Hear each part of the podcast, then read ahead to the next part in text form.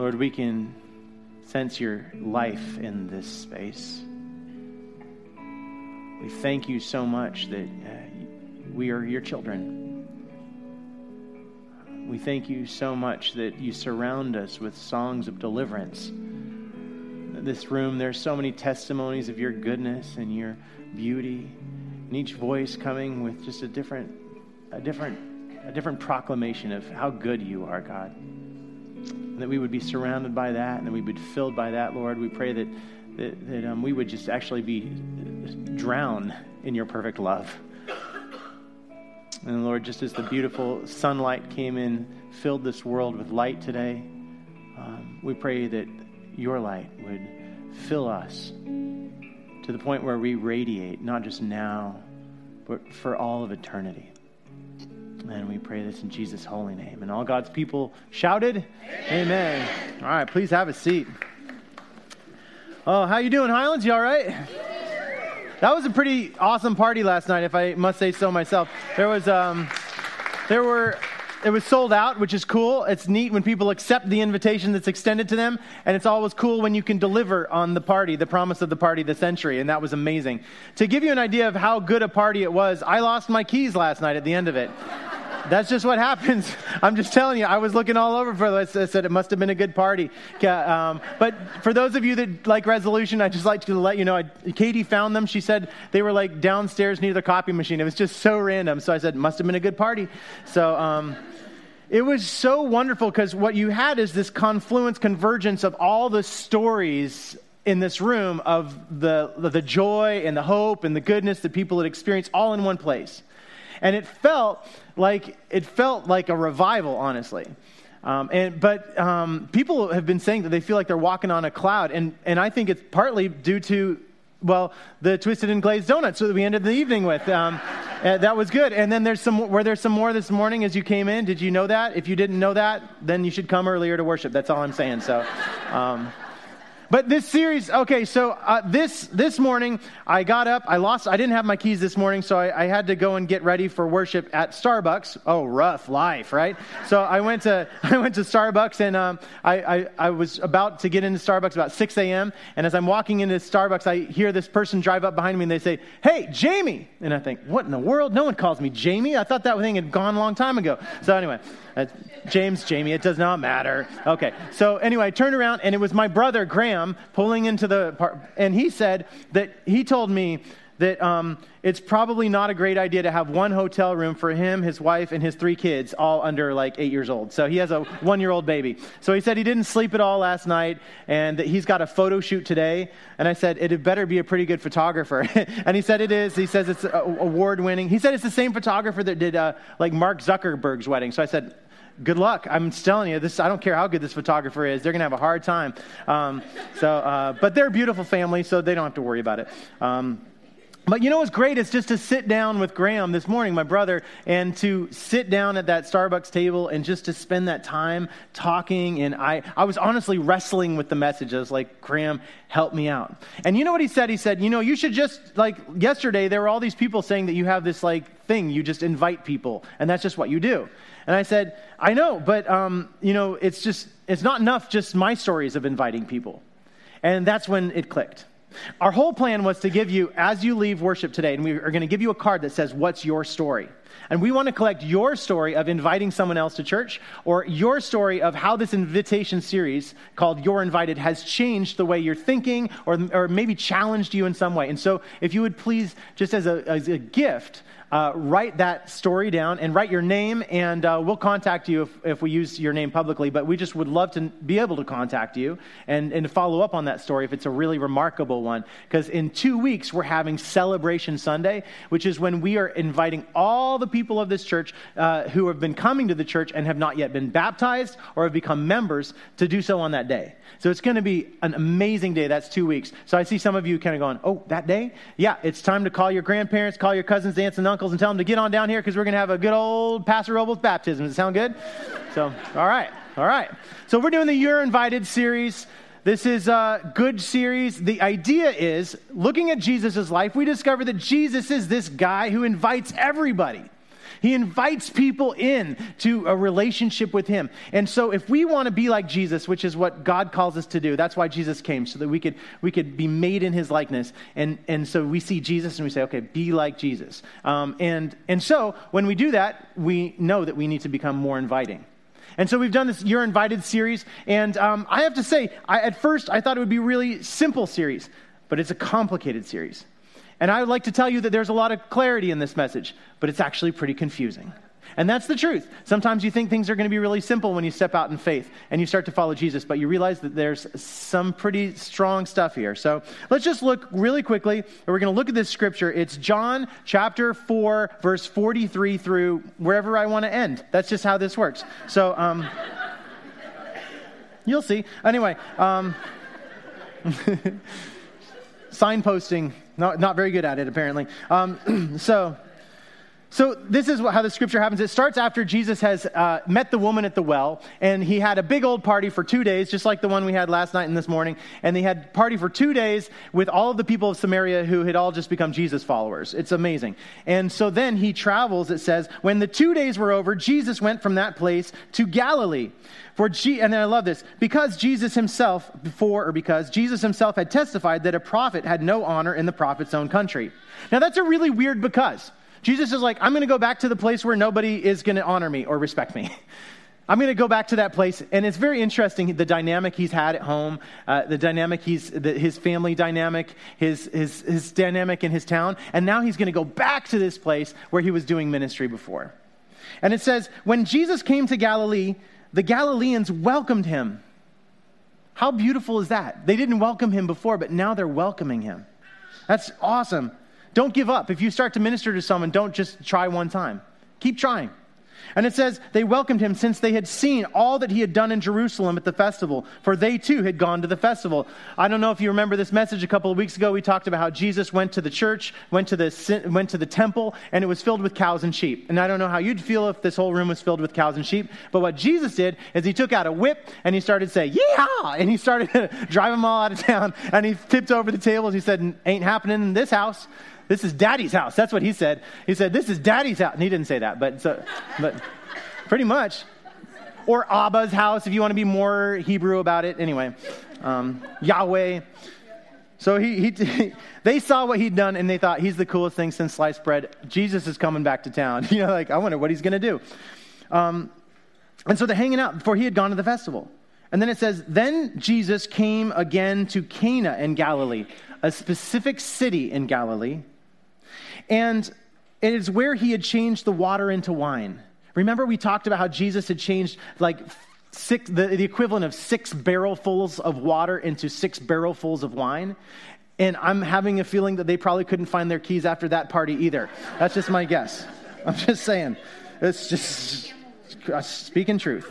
So, um, so it says, Now there was a royal official whose son lay ill in Capernaum. Now, this royal official, he lives he lives 20 miles away. Capernaum's 20 miles away from Cana. So he, that, that's like a long walk to go 20 miles from Cana to, to Capernaum. I mean, it took two days for someone to walk that distance, or maybe a little less. That's the equivalent of driving from here to New York City. So he was motivated.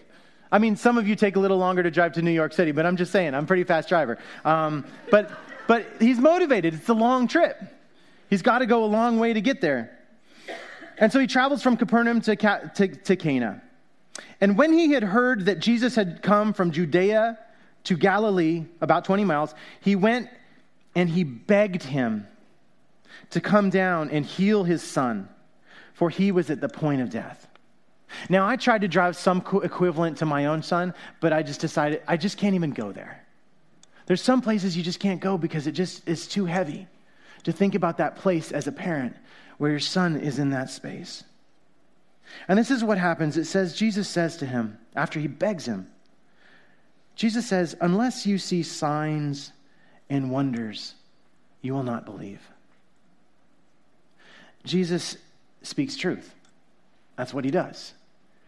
And he says to this man, in the moment of his grief, in his desperation, he says, Unless you see signs and wonders, you will not believe. And the official said to him, Sir, do you see the respect? Sir, come down before my little boy dies. And then Jesus said to him, Go, your son will live. And the man believed the word that Jesus spoke to him and started on his way. He had as much faith as to just go and believe that his son is healed. And as he was going down, his slaves met him and told him that his child was alive. So he asked them the hour when he began to recover, and they said to him, Yesterday at one in the afternoon, the fever left him. And the father realized that this was the hour when Jesus had said to him, Your son will live. So he himself believed along with his whole household. Now that now this was the second sign that Jesus did after coming from Judea to Galilee. Talk about a confusing story. I can I, don't know if you feel it or you feel, have a hard time kind of reconciling what's happening in this story. And um and I, as I say, I'd love it when I started this series, I thought an invitation series is going to be so simple, so clean. So, you know, you just hear about what's happening and you go and you just do these things that Jesus did, and it's all neat and it's packaged and it's perfect. But then um, the other day, I got completely schooled by someone from this church. I'm telling you, totally schooled. I was at the gym, and when I was at the gym, I ran into this, this woman that goes to Highlands Church, and she looked like she had broken a sweat. And I said, Good job, good workout. Um, I, I, bet you're on your way out of here. And because uh, I do what my brother phrased yesterday as fake workouts, you know? Um, you know, it's kind of like, it's more about like the zen of working out. It's a little, so, so anyway, I did the fake workout and, and I wasn't sweating. Uh, that's why I was surprised anyone was sweating at the gym. I mean, you hardly ever see that. And so, it's true. And so, so she said, No, actually, I'm going to a workout class now. That was just my pre workout. Okay. And, and she said, And you're coming with me. And I said, No, no, no, no. You don't understand. you get where this is going? So I said, no, no, no, I, this, you don't, you don't know me very well. No, I said, I said, it's, it's early in the morning and I have a meeting with Ben, the worship leader, and, and he would, he would never be okay with me being late to a meeting or anything. So, so I, I, he wouldn't understand. I mean, and I said, plus I have this very regimented workout where I get on the elliptical at the gym and it's kind of, it's really, really strenuous. You basically like slide your feet back and forth for 20 minutes. And at the end of it, you're like, hey, I did a really exhausting workout. And she said, uh, Hold on a second. Haven't you just been preaching a whole sermon series on invitations? Check and checkmate. Uh oh. so I said, You got me there. So she said, You're coming down. So I said, Okay, I'm going down to the workout. And I kept my phone handy because I thought, you know, I might have to tell Ben that I can't, you know, make it to the meeting. Um, and she said, It's just easy. It's 30 minutes of cardio and 30 minutes of core or something like that. So I got in the room, and there's like 40 women in there, and they're just so nice looking. And there's this one 70 year old guy, and um, and uh, I was like, this is gonna be easy. Anyway, so uh, so the workout started, and it was kind of nice. It was a little dancing, you know. I mean, like literally, the workout was like this, and then she said, "You're gonna do this, and then that," and I was like 10 minutes in, and I thought, gosh, I think I, I, think I need to get ready for my meeting.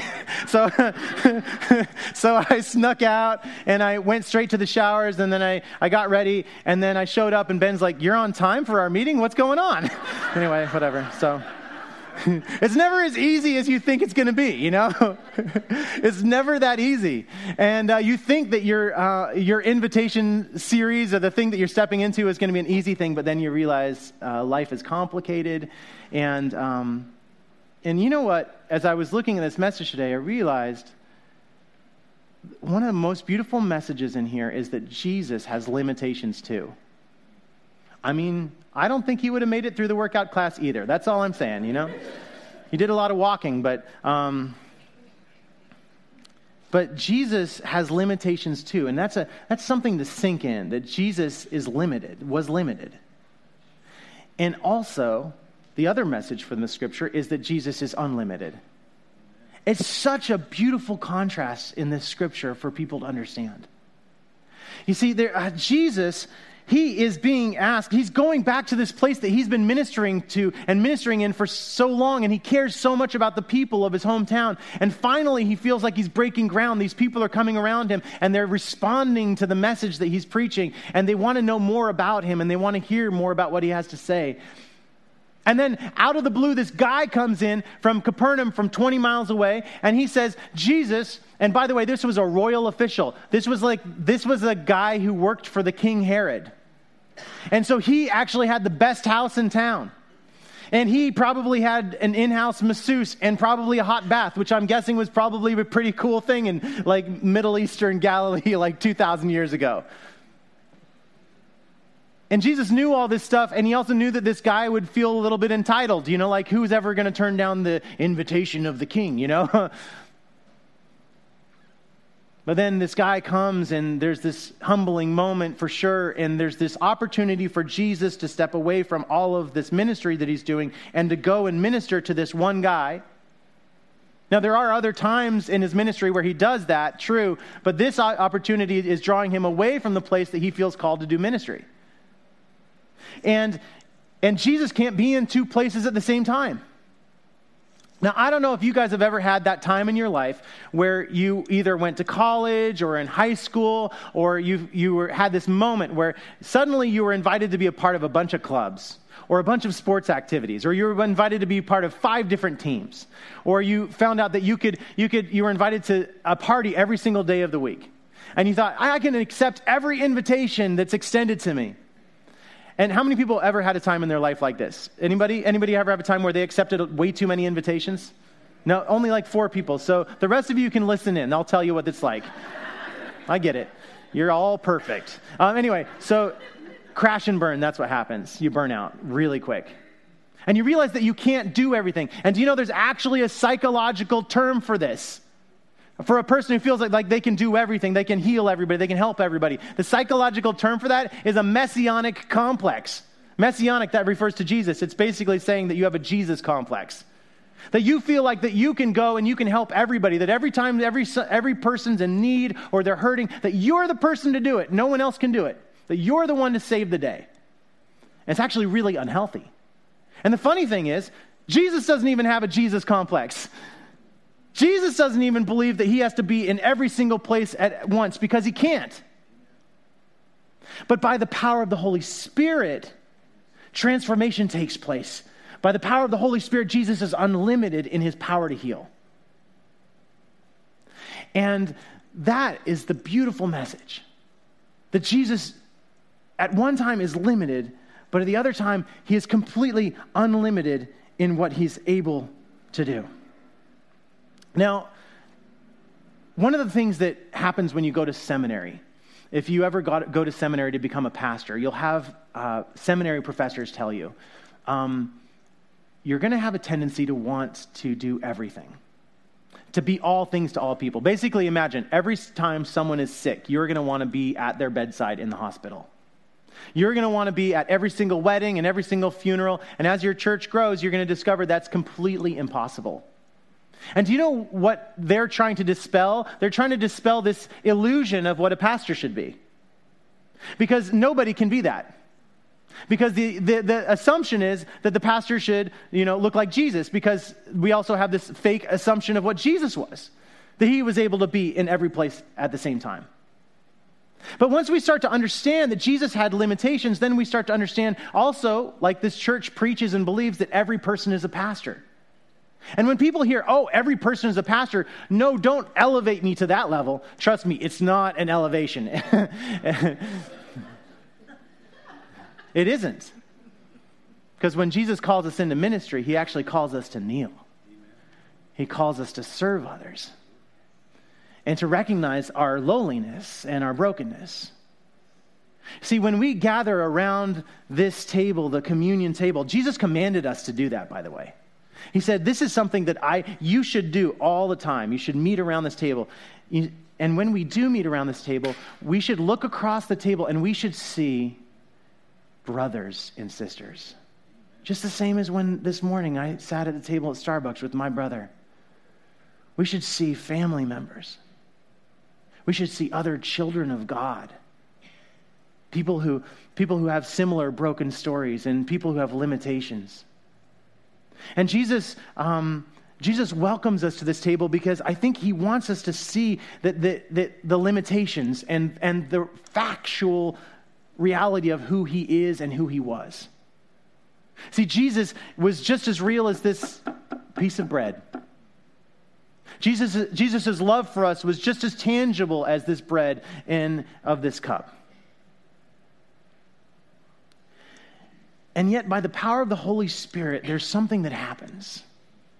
By the power of the Holy Spirit, suddenly this church is able to accomplish far more than we could do together. See, when in two weeks people become baptized in this church, they're not just becoming baptized. I'm sorry, you may think that's what's, tr- what's happening. But you're actually becoming a member of the body of Christ. You're becoming a part of this church. You're becoming a part of the work of this church. And you're saying, you know what? I can't do it alone.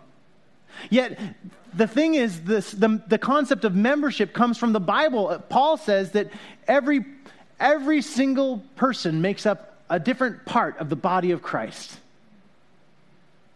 And, and that a finger one person might be a finger, another person might be a toe, and, and, and yet you can't accomplish very much alone. Yet, when you work together, when you allow God to form you as a community to minister to the world, there is an un. And do you know how, who forms the church? The Holy Spirit. The power of the Holy Spirit forms the church, brings it together. And so, what will be happening is a bunch of people who are saying, you know what, I can't do life alone. I am ready to be a part of this. I want to be a part of transforming this world into, into the image of Jesus. And so, the beautiful thing is that the church, the church as a whole, not just here, you're joining the church worldwide. Jesus said, The church is my body, and I am the head. We are the body of Jesus as the people of God. We are the hands and feet of Jesus. Will you pray with me while we bless this meal? Lord Jesus, thank you for calling us to this table. Thank you for drawing us to one another. And we pray that you would bless this bread and you would bless this cup. And that as we receive it, Lord, we would receive the truth of your love for us. We would receive the, the goodness that you have prepared for us, that we would receive this song of deliverance that surrounds us. And Lord, we thank you for the miracle that you have given us um, the miracle of, of, of you healing through the power of the Holy Spirit our hearts, our minds, our community that otherwise was fractured. And so, God, we pray the prayer that you taught your disciples, saying, Our Father, who art in heaven, hallowed be thy name. Thy kingdom come, thy will be done, on earth as it is in heaven. Give us this day our daily bread, and forgive us our debts, as we forgive our debtors. And lead us not into temptation, but deliver us from evil. For thine is the kingdom and the power and the glory forever. Amen.